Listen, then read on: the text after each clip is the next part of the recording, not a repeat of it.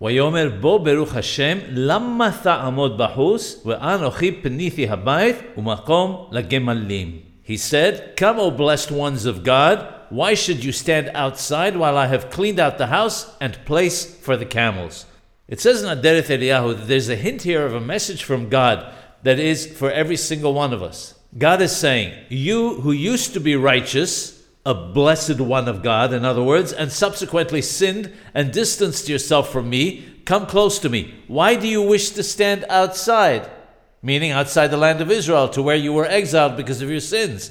God is saying further that we will see how dear we are to Him because even though we sinned to God and angered Him, He only poured His anger on wood and stone, which is the Beit HaMikdash, the temple which He destroyed, and not on us.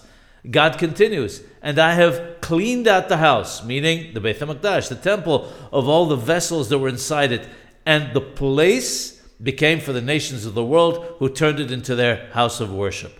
All this was done by God on account of His love for us, that even though we sinned, He poured out His anger on wood and stone.